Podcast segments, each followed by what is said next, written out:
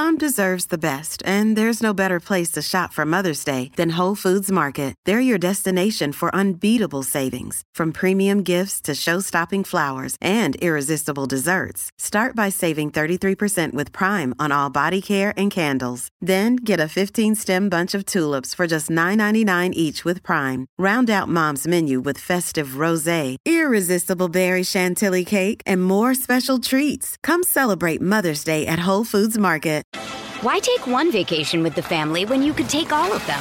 With Royal Caribbean, you don't just go to the beach. You visit a private island and race down the tallest water slide in North America. You don't just go for a road trip. You ATV and zip line through the jungle. You don't just go somewhere new. You rappel down waterfalls and discover ancient temples. Because this isn't just any vacation. This is all the vacations. Come seek the Royal Caribbean. Ships Registry, Bahamas. Forever Dog.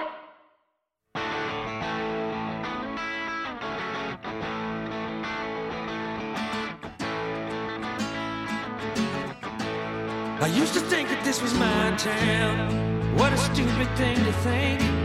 I hear you biting off a breakdown. I myself am on the brink. I used to want to be a real man. I don't know what that even means. I just want you in my arms again, and we can search each other's dreams. What's up, everybody? What's up, 3Bs? What's up, Diamond Dogs? What's up, Athletic Gerbils?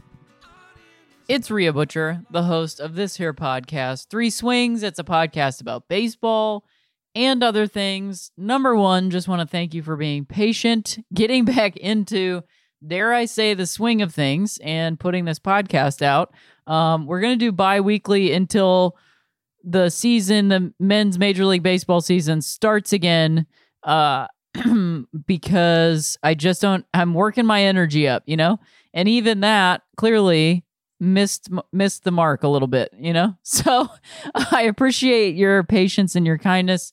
And going to have a big guest on the next one. So it might not be bi-weekly. It might not. It might. I'm not sure. Anyway, here's what you should do. You should subscribe to the podcast. That's what you should do. Because then if you subscribe, it'll just come to your phone or your app or whatever it is that you use. And you can listen to it when it comes out. And I'll try to be as consistent as possible. But as we all know, life happens and things happen. And sometimes things get weird. So I appreciate it. It's, it's been interesting. Things are shifting around. I'm not going to say that anything's going back to normal. I'm not going to go back to any type of normal, but schedules are shifting, things are changing. I'm starting to open myself up to, getting more regular exercise and going to baseball. And so trying to also be gentle with myself and realize like, oh, I haven't been doing this stuff, even just not physical exercise, but like even just like socializing, distanced with a mask. I have not been doing that with anybody for a while at this point. It's been at least 6 months since like the fall or maybe summer, because as soon as the numbers, everything started to spike, we really clamped down on what we were doing and kept it to like legit one friend. And we communicated very openly about what we were doing. So that was all that we did. And so I tried to remind myself that like I'm getting overloaded and the stimulus in my is a lot, so just trying to take that easy. And for that reason, the podcast is a little bit late. And also just getting back into having a schedule again, that isn't, purely just me finding, things to do and seeking fun things. It's like, oh, I have a commitment to this. So it's just all, it's just getting back into the swing of new things or getting a swing of things, period. I went and played baseball today. That was interesting.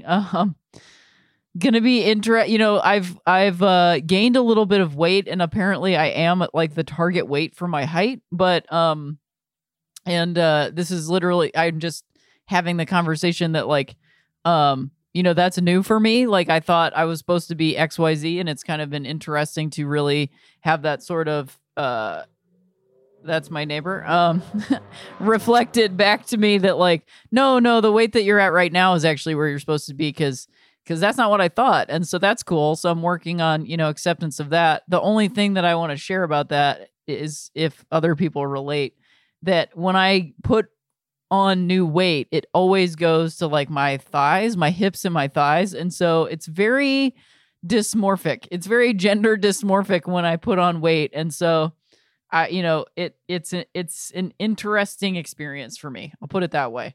And I want to be mindful that this is not like, you know, but I also know, like, I was keeping myself at a particular weight because of that. So that's been interesting. So that's all to say that, you know, somebody that was playing with us that I hadn't seen in a really long time, honestly, don't even know if I know them, but they seem to know me.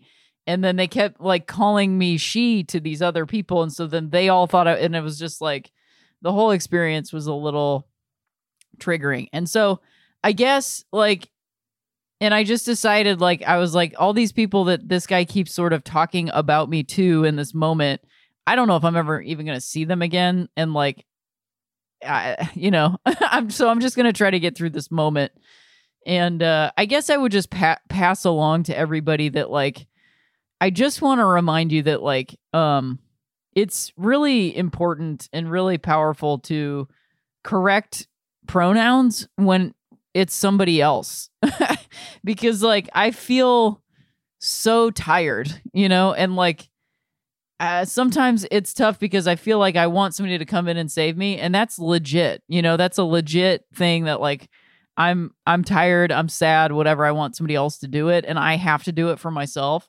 But I'm just passing along that, like, I've also been in scenarios where people have outright misgendered me by accident with no, like, I know that their intention was not to harm. You know, they just didn't know, didn't care, made a mistake, you know, and it's harmful nonetheless. I'm not saying that it's not harmful, but and other people heard it, saw it, caught it, and did nothing.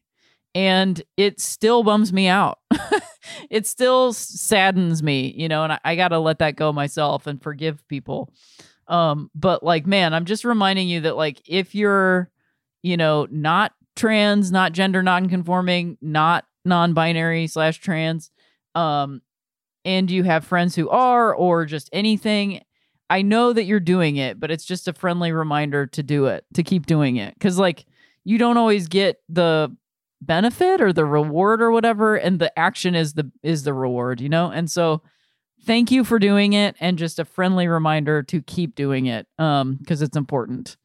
And that sort of brings me into the first thing we're going to talk about. I want to talk more about the anti-trans bills on this podcast, because I don't have another podcast, and also that's kind of what we do on here. And speaking of, you know, speaking up for misgendering, pronouns wrong, you know, using someone's previous name, all that stuff. Also, you know, there is a persistent threat and persistent oppression of racism in this country. 8 people were killed last week while they were at work by a white man who felt that they were a threat to him, you know? And six of them were Asian women. I think 2 of them were, I'm not sure. I think 2 of them were men, not Asian men. And it was clearly a targeted killing towards, you know, on race, gender, and class lines, and incredibly dehumanizing. And I just also want to just say that, you know, the same things that we do for misgendering or, you know, calling people by the incorrect names and things, that's what we do for everything, you know, and it. When you sit and think about it, you can be overwhelmed, but, you know, it really is just a practice. And if you don't do it once, then that is, and you feel like shit, I beg of you to choose to say, okay, I did not do what I wanted to do in that scenario, and now I'm going to change, and I will be ready for the next one. And don't tolerate jokes, racist jokes, people not giving a shit about how to pronounce someone's name correctly, you know, in their correct language, an Asian name that looks difficult, and be open to somebody telling you, like, that's not how it's pronounced. Like, I was reading someone's thread on Twitter the other day, and they were just saying, like, you know, it may seem like not much, but like trying to understand how, you know, Asian, Japanese, Chinese, Korean, Pacific Islander names are pronounced, like, even just trying can really affect somebody. That, like, I've been mispronouncing Chloe Zhao's name. And so that was something I was like open to doing, you know. It's like, it's very small, and I can say I've actually experienced it in my life. This woman who happened to be helping me get back on a plane to Los Angeles when the lockdown was happening, like, I looked at her name tag because I was like, oh, I want to thank this person who's helping me, and she was like, you know, really, really like stressfully working to try to help me.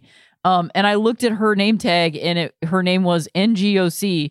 And I literally knew someone named Knock before. And so I was like, oh, Knock, thank you for helping me. And she was like, you know how to pronounce this? I was like, yeah, I knew somebody a couple years ago with the same name. And like, I could tell, like, and this is not about like, oh, look at what a great person I am. It's literally like, I could tell how much it took her out of, just got to get this done, just got to put my head down, just got to blah, blah, blah. It's like just a moment of shared humanity and compassion, you know? And like, it really can change so much. It can change so much.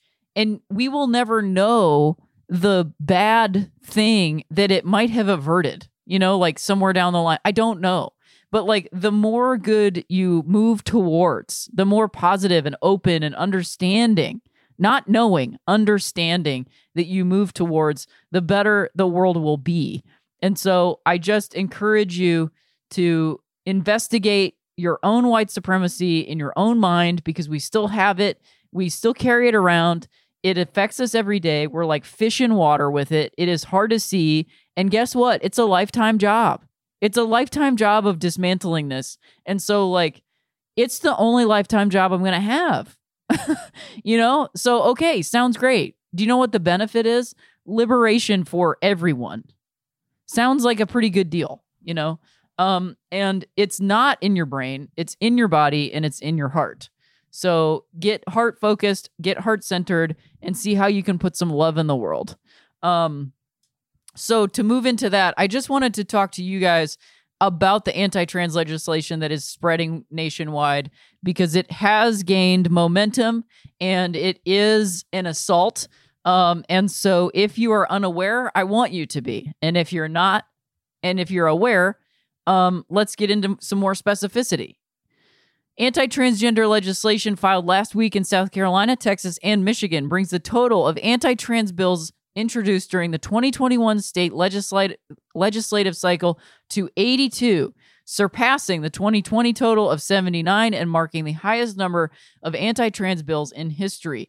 The South Carolina, Texas, and Michigan bills followed the same pattern as previous bills by focusing on healthcare restrictions and prohibitions on trans kids in school sports. The language used in these bills, especially the ones related to school sports, has been very similar and often interchangeable, demonstrating a centralized and coordinated effort across the state legislatures. These bills are being primarily driven not by constituents or even legislative caucuses. Those are the two things that, for the most part, elected officials are usually beholden to. But by far-right anti-LGBTQ organizations such as the Heritage Foundation, Alliance Defending Freedom, and Eagle Forum. So just to really point this out, and I really want to drive this point home, which is that these bills are not being put forth by a population of constituents or citizens or people in these states. And so to me, this is something, you know, these bills have many purposes, you know, but one of them is to draw focus away from other things, to then blame the distraction on the people that they target, mainly the transgender kids and adults and the people who love them, and then to get us fighting with each other over whether or not they're important, whether or not it should happen, or whether or not trans people are worthy of public life. And then at the same time, ultimately seek to punish and oppress an already small group of people who have only recently begun to live in an open sort of way that has not, you know, really been the case until the last maybe 20 years, which is not to say there are not trans people, but transness itself is something that can be, you know, like a major thing in being trans is to pass in public. And to pass in public as, like, say, a lesbian is to pass as straight, which is, like, not something that people are doing anymore either. But passing as a trans person has a completely different, this is to me also, by the way, this is not like GLAAD approved what I'm saying right now, but to pass as a trans person or even, let's say, a gender non-conforming person or a non-binary person means to pass through. I used to believe that it meant to pass through as the opposite sex, you know, opposite sex assigned at birth, excuse me. But what or the passing as the sex that you're or gender you're presenting as, right? But I also truly like believe that passing is just to kind of get through the world, you know, to be left alone, honestly, which I think we all deserve, whether people are doing it because they think I'm a dude and I don't matter or whatever it is. But only in the past, like 20 years have people been sort of openly trans on a hugely public level. There are stories, including trans people. The stories are not, you know, necessarily like the greatest all the time, but it is something it's not people out over there. You know, there are names of trans people that are famous. And so, of course, there is then this equal and opposite reaction, which is to try to stop it. Basically, try to stop trans people from existing, which, you know, has been going on in this country since this country started. There has always been legislation to get rid of the people that we want to get rid of. It was the indigenous people when we first got here. Then, you know, we used slaves to construct here. And then basically anybody poor, we also legislate against that. Women were legislated out of public life as well. Once the cities and metropolises started to get built up. And then once the enslaved people were emancipated, we then legislated them out of public life and out of any real material gain or public or civic life. So and also gays, the whole queers, the whole time. So you can, this is not new, you know, it's not a new thing. And I just hope that people can open their understanding that it's like, oh, this just keeps happening because this is what these foundations exist to do. They exist to oppress people they hate and they do not like, and that they think they have a right to do that, that they have a right to erase certain people from society. And that is what these foundations believe is their right to do. And it is evil. It is religious extremism that has a direct line to our government. For example, Montana's HB 112, the first anti-transgender sports bill to be passed through a legislative chamber in any state, was written by the Alliance Defending Freedom, which has been designated by the Southern Poverty Law Center as a hate group. So their purpose is this. They do not have like some other purpose, like, I don't know, community building or like, I don't know, raising people out of poverty or anything. They literally, this is all they do is write legislation to pass it through states that they have, you know, bought and paid for the legislature. Trump has filled with federal judges or state judges. Like it is, they have an easy go in the states that they're using.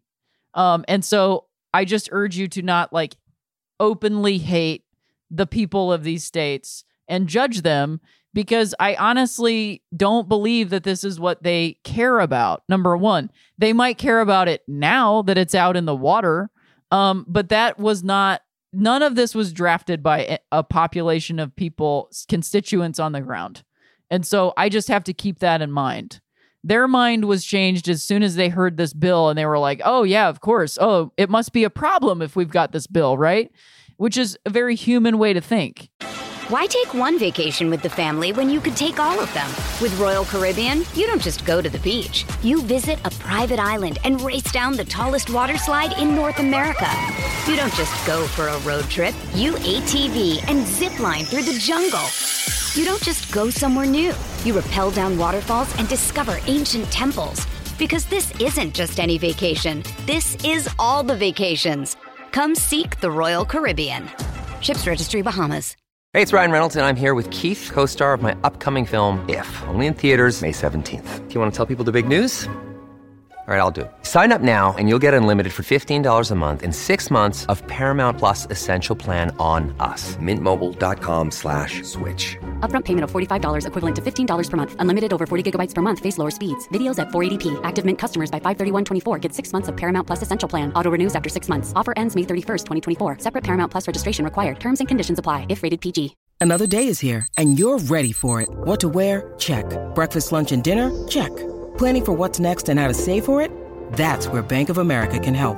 For your financial to-dos, Bank of America has experts ready to help get you closer to your goals. Get started at one of our local financial centers or 24/7 in our mobile banking app. Find a location near you at bankofamerica.com/talktous. What would you like the power to do? Mobile banking requires downloading the app and is only available for select devices. Message and data rates may apply. Bank of America N.A., member FDIC. And so I believe if they can be very human in their thinking that way, they can be very human in their realization that it is not a problem. This push comes as equality measures gain popular support and legislative momentum on the federal level, with the Biden administration championing equality in early executive actions and Congress considering the Equality Act within the first 100 days of the new administration. In addition, nearly 550 college athletes have stood up to anti-transgender legislation by demanding the NCAA poll championships from states with anti-trans sports legislation. Meanwhile, Republican state legislatures push ahead with a record-breaking number of anti-trans bills, in many cases prioritizing it over COVID relief bills and measures. So again, they want us to be the reason people aren't eating. They want us to be the reason people get kicked out of their homes. They want us to be the reason people don't have health care. And we are not. We are not. We are not. We are not. We are not. We are not. We are not. These two bills, there's basically two types of bills. There's a bill that bans trans girls from playing girls' sports. And then there's a bill that bans children from receiving transgender-related health care. And would not just banning them from receiving it, but punish the doctor and their parents, anyone who might, go against the bill, go against the law, and give these kids gender-affirming health care. And something that has been thrown around about that is that, that children are getting surgeries, and this is by no means what's happening. I've heard the phrase, and like trigger warning, it's an intense one, genital mutilation that's happening. And someone else, a doctor on Twitter, was like, the only genital mutilation that is happening to children is circumcisions. And so I think that's like just a great thing to remember. And like, if anyone comes at you with these kinds of things, that like the transgender affirming healthcare that a child would be receiving would be puberty blockers, which is reversible. It doesn't even need to be reversed. It's just stopped. You just stop taking the puberty blocker, and then you have puberty once you stop taking it.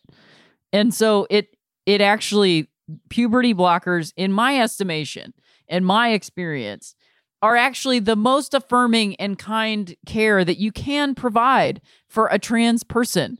I don't have a time machine, but I will tell you, on the other side of top surgery, and on the other side of 7+ months, 8 months of testosterone hormone therapy, if you would have given me, if I could be this person now and I could go back in time and somebody said, look, you can take these pills right now, and you're not going to get your period. You're also not going to grow breasts. And if you change your mind and you want both of those things, you can do that. And all you have to do is stop taking the pill. I would fucking take it so fast. You guys, your heads would be spinning so fast I would be taking that pill. Because it would have changed my life.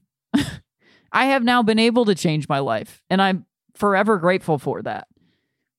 But I think that everyone should be given the opportunity to get the care that they need. And if you don't understand the care, then it's not your place to have an opinion on it. Like, I don't understand I don't know. I guess there's not much that I don't understand when it comes to healthcare. Like, if someone needs a procedure, they get it. That's what I think. You know, I try to trust most doctors often, you know? And it is sad to me that this is what's going on, that criminalizing healthcare, like they have done with abortion, because abortion is healthcare. It's the same stuff again, is never going to produce a positive result. You know, like, it's just not like we have criminalized affirming care and we have criminalized abortion, but we have not criminalized things like conversion therapy that are known to create havoc. And also, I don't want to criminalize these things. That punishing more people doesn't do anything. Just ending it is what we need to do. Anyway, now I'm far off the field because what I wanted to get to, but I think that the sports bills are just as cruel, but they're getting a lot of the attention. And the bills that are very dangerous and scary to me are the healthcare bills, because not only are we preventing children from getting the healthcare that they need and could benefit from, it also sets the stage to do this all the time for everyone, to criminalize transgender healthcare again. So it's scary to me. And then the transgender bills, sports bills are just pure bullshit. And the only thing that gives me hope in this is that once they dig their heels in about this, they have opened a Pandora's box, because every action has an equal and opposite reaction, right? So this is a reaction to trans people living openly, joyously, to the extent that we can. And so this is their response. Okay, kill it, you know, as much as they can. So then our equal and opposite reaction to that is the fact that they are pulling the string at the very fabric of the idea that women have been discriminated in sports, period. And so there has been a second class of citizens in sports that has been created, and then we're so far out from it that now, like, people want to support it, and I want people to support women's sports, but the reality is there is no basis in terms of athletic ability for separating people in sports by gender. If the playing fields were even, funding was even, attention was even, coaches weren't sexist, you would have equal amounts of talented men and women. And I'm using those two terms because I'm speaking in the language of these bills. And it wouldn't even be a fucking issue if trans people were playing sports, because everybody would just be playing sports together. So it gets at to me, a vital nature of the discrimination that continues against women. And it's not from trans women. Trans girls are not going to take away women's sports. Women's sports have already been taken away from us the whole fucking time. It's already happening. You can look at the women's basketball tournament and how they are being treated versus how the men are being treated. None of this is about a trans girl on a swim team in Montana. All she wants is to be a part of a team. And that is what we do. We kept women out of being part of a team. Women wanted to play sports. No, no, no, no, no, no. And then it went up to the Supreme Court, and then we realized, oh, yeah, okay, so we'll give you a separate thing. And then we took it. That is the one thing that I would say is, like, no, not good enough. We never go far enough. It is not enough to have our own separate thing. It's all one or nothing. But that's my belief now as a 38-year-old person. And also, like, I just did a podcast with some friends where we were talking about this, and I really try to keep the focus on kids. But you know what? Who fucking cares if somebody is trans and 38 and wants to try out for some goddamn sports? What the fuck is it to you? People think that cis men are dressing up as women to go win a gold medal at the Olympics. And like, you are absolutely off your rocker if you think that any of that is what this shit is about. It is absolutely not. It is an assault on trans people to say, hey, you know your place and it's not here. And that's what it is. And I get to listen to people that I know say they agree, because that's where we're at. And it is nuts to me. It is absolutely nuts to me. And also, just like, guess what? This has given me such a new perspective on some of this shit, which is, oh yeah, I don't need or get to have an opinion on everything. I don't need to have one. I can just stand in solidarity with the people who are being oppressed. I don't have to have a fucking opinion. Like, you know, we don't have to like all talk about all of this all the time, you know? And like, when you sit and think about it, instead of like letting somebody else tell you what to think, you really start to figure out like, oh yeah, oh, this is kind of messed up. So it's just shocking to me that people think that like every trans person's life is basically the plot to the movie Ladybugs.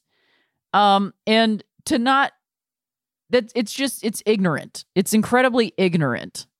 And the word ignorant can mean many things, and I mean all of them. So to bring this into baseball specifically, all of this reminds me of the story of Maria Pepe, who we did do a like full rundown of Maria Pepe back in 2019 on July 26th. If you want to go back to that, I'm going to do sort of just a short roundup here, because this is almost exactly word for word the same kind of shit that's happening with the anti-trans legislation to kick 1, 2, 3, 4 people off of a team. And also, I just want to point out, I have not seen a bill yet that does not focus solely on trans girls. And so I just want to present to you that is misogyny towards the trans girls, and it's also misogyny towards trans boys. That, like, nobody really seems to give a shit about trans boys playing on cis boys teams, now do they? Which is interesting to me, and not lost on me, that people don't think there's an advantage to that. And so that also points to an essential nature that we're getting at, which is the privilege of being born, and I do mean born, a boy in our culture. There are many things that you are afforded as opportunity, possibility, from the moment it is decided that you are a boy. And they also don't want anybody getting anywhere near that, but also don't seem to think that they have anything to worry about. And I think that's interesting. So to get to that, the source on this is Maria Pepe, the New Jersey girl who sued to play baseball with the boys, by a friend of the show, Brittany DeLaCreta, from The Guardian. So I'm just going to give you a quick rundown of the story. Maria Pepe may not be a household name, but hundreds of thousands of girls around the country have her to thank for the right to play baseball. In 1972, 12-year-old Maria decided to try out for a new Little League team with her friends in Hoboken, New Jersey. She'd grown up playing ball in the streets with boys in her neighborhood, and so when the Hoboken Young Democrats held a tryout, it seemed only naturally that Pepe would show up. My friends all went in and signed their name, and I stood at the door, but my coach came out, and he asked why I wasn't signing up. I looked at him and said, "You think you would take a chance and let me sign up? My name's Maria." And he said, "Can you play?" And I was like, "Yeah, there's no question I could play." Pepe made the team and batted over 300 in her first two games. The Bridgewater, New Jersey Courier News observed, Maria played right field and third base for the team when she wasn't at her primary position, the pitcher's mound. Her fastball is rated at least equal to her teammates. But word had gotten back to Little League headquarters in Pennsylvania, and they were not happy.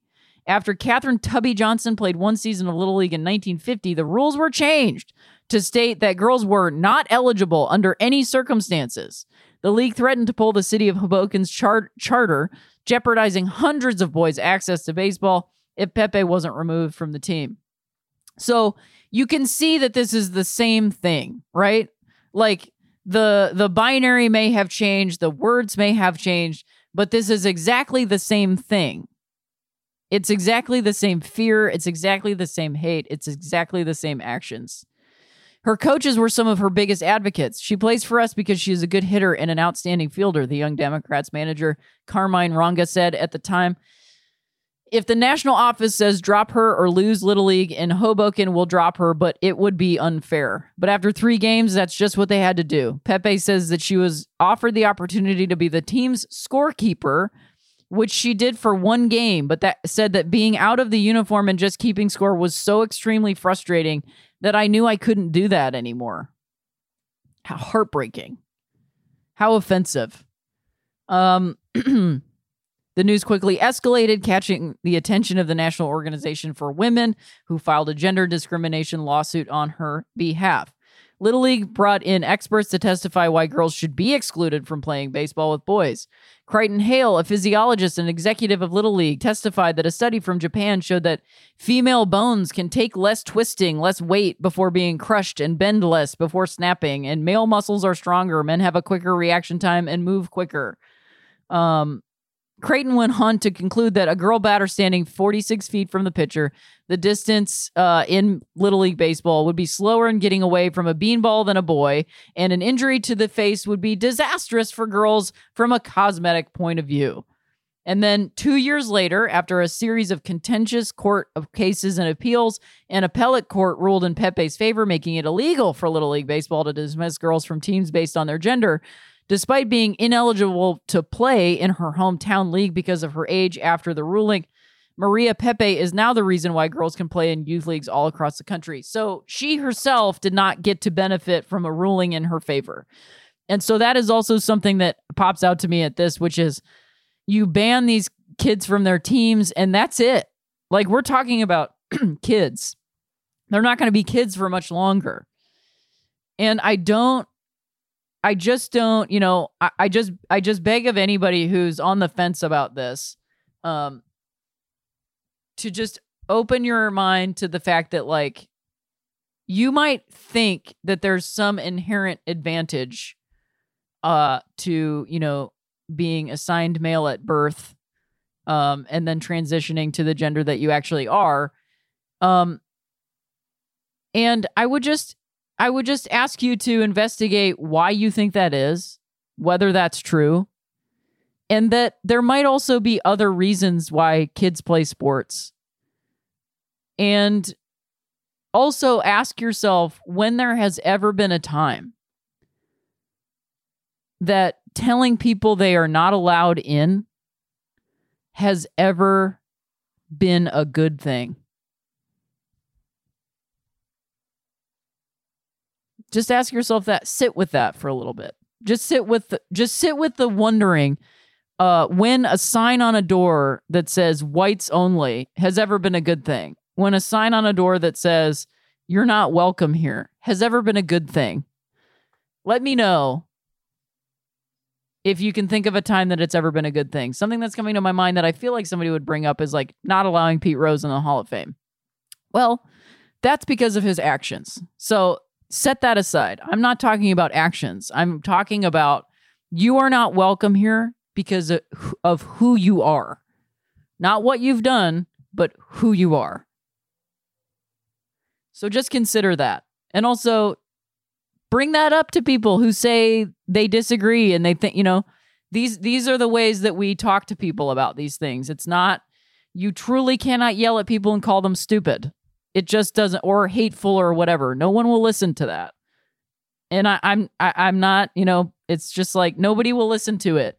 And then they use it as an excuse and tell you you're the bigot. And it's like, okay. And so feel free to do that, but they will keep doing that. People are more bound to listen when you say, like, when has it ever worked out well to discriminate against people and keep them out of something? In my estimation, it never has. So if you guys want to stick around for a couple minutes, I'm going to talk about men's baseball for a couple minutes here. We've got a couple teams that have everything on the line in 2021, and this is from MLB.com, which is the source for men's Major League Baseball. That's a joke.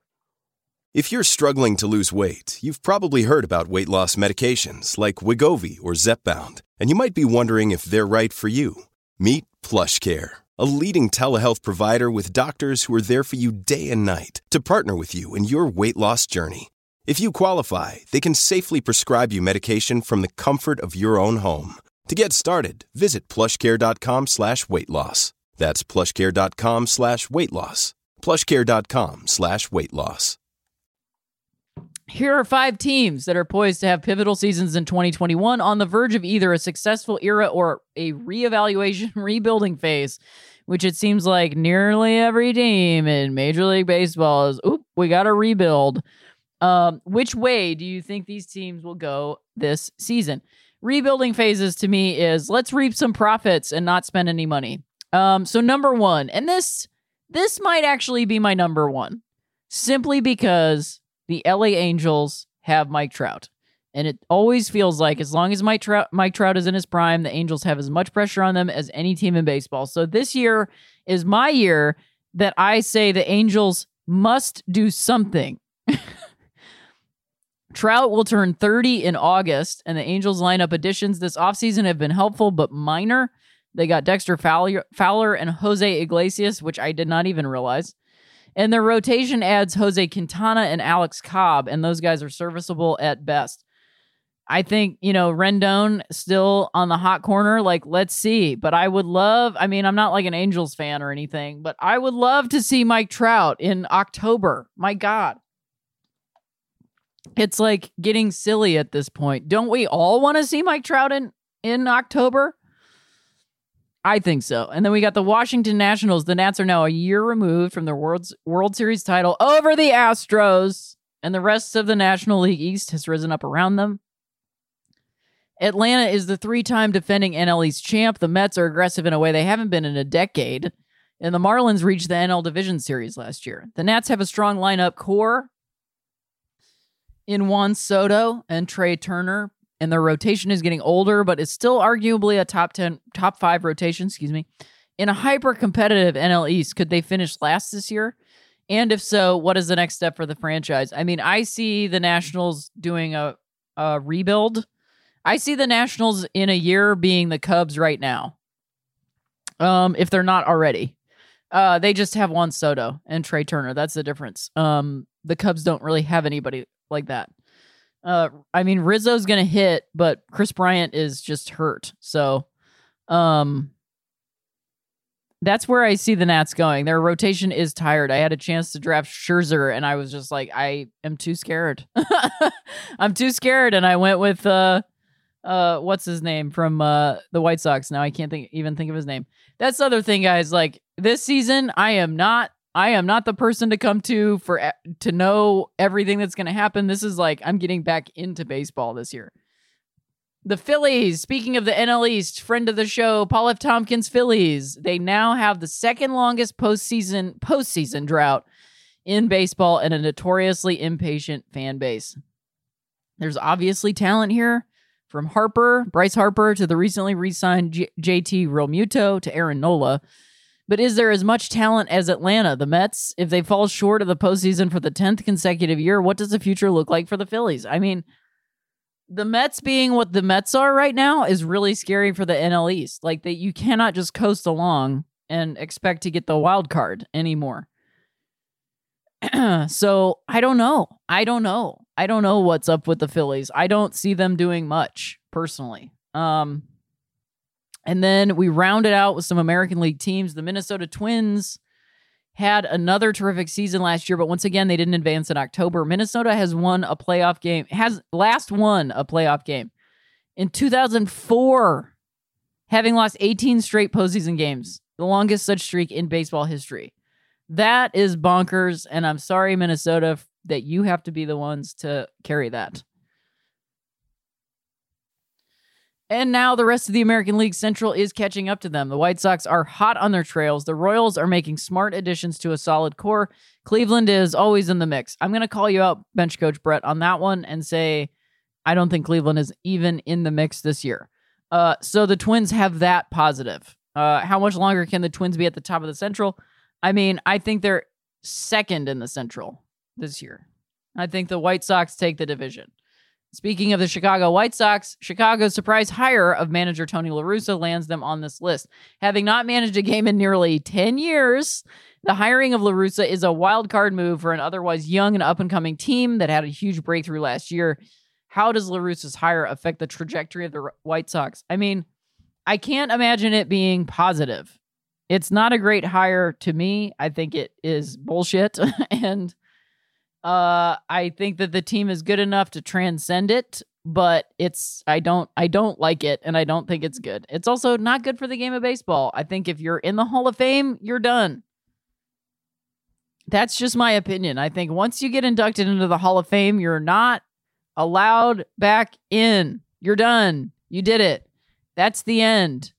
Now, I'm not talking about players, but if you're in the Hall of Fame as a manager, you're done. Dunsky, give somebody else a shot.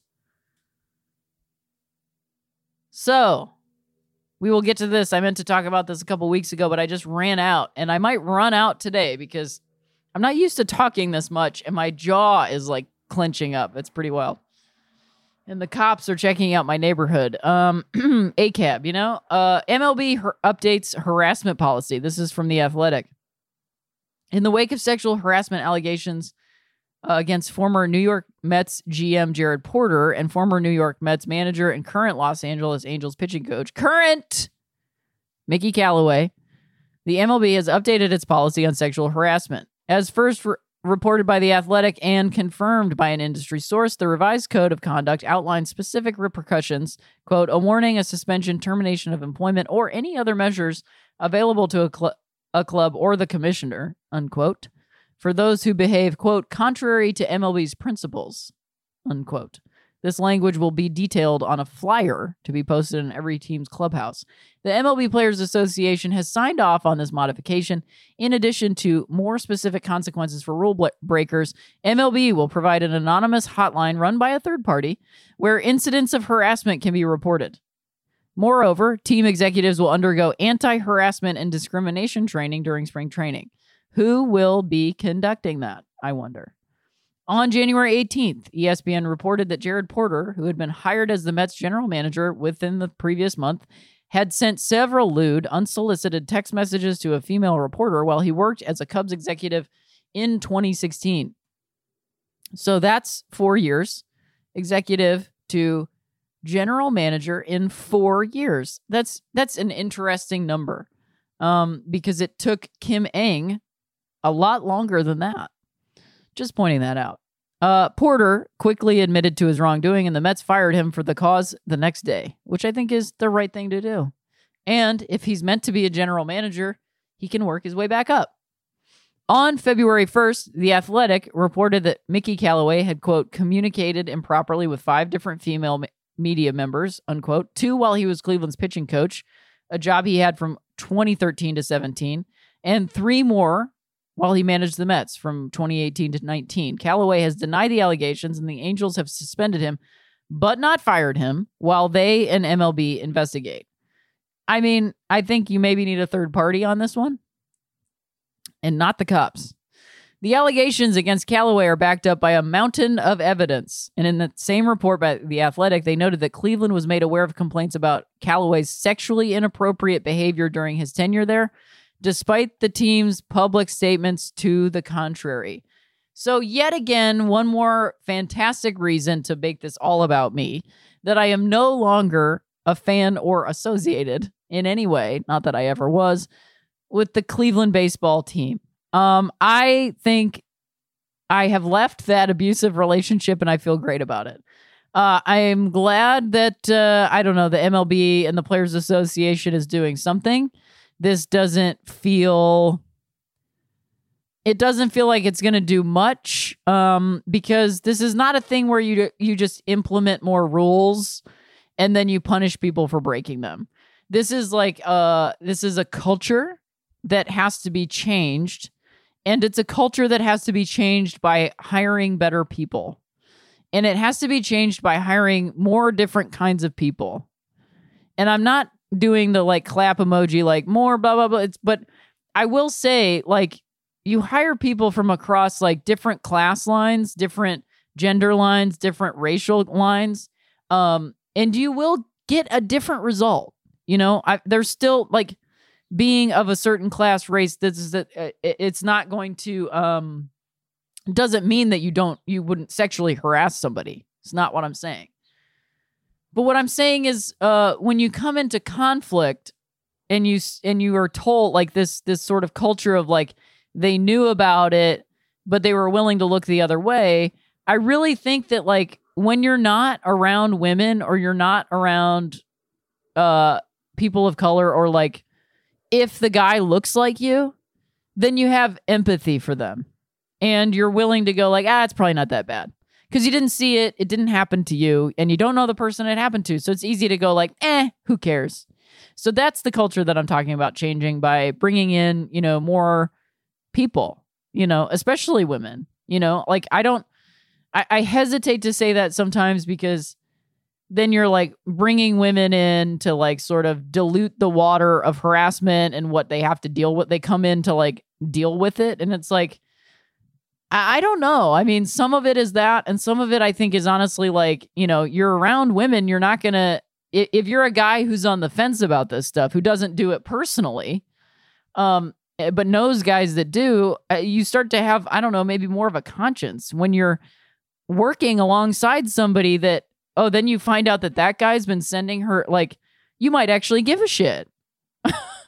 I don't know, you know? I don't know. But those are just, you know, my unprepared thoughts on this. But I mean, I think Major League Baseball has a huge reckoning coming, and it's been happening. Sexual assault, violence, domestic violence, all these things, they're all related. And it's all just a culture of dismissal, of not thinking, of a preference to sweep it under the rug and assume it's going to go away. And just like give somebody a stern talking to and say like, okay, well now so we've set you straight, and thinking they know better, and they don't, because it keeps happening, and it keeps happening because they don't do anything to prevent it, because there's no conversation to prevent it. And it's a culture that they are willing to look away from. So until they are willing to look at it directly, it's not going to change. And that's what I think. So hopefully this is a step in the direction of looking at it dead on. You know, but I'm not sure. So we'll wrap up this episode, this almost an hour episode. I cannot even believe that it's almost an hour, with the NCAA women's basketball tournament, which I talked about a little bit at the top. The men's and women's basketball tournaments kicked off this week in bubble facilities in Indianapolis and San Antonio, respectively. On Friday, Oregon forward Sedona Prince posted a video to social media that exposed the extreme disparity in conditions and facilities at the two tournaments, showing a panoramic shot of the massive weight room at the men's tournament versus a single rack of hand weights that constitutes the weight room at the women's tournament. You will be able to find that tweet in our notes. Other users chimed in with videos of similar disparities between the tournament buffets and even the tournament swag bags. So, don't believe them when they tell you that a little girl in Montana on a swim team is the reason why women's sports are under attack. Women's sports have always been under attack because we've never wanted them, and we've never accepted them, and we've created them to keep in a second position. All these people just make money off of us, and we let them do it. So don't let anybody tell you that it's a little trans girl in South Carolina that's coming for women's sports, because it is the NCAA. It is money. It's the people in power who don't care about women's sports. It's not us. We care about it. We watch the sports. We enjoy them. We want to participate.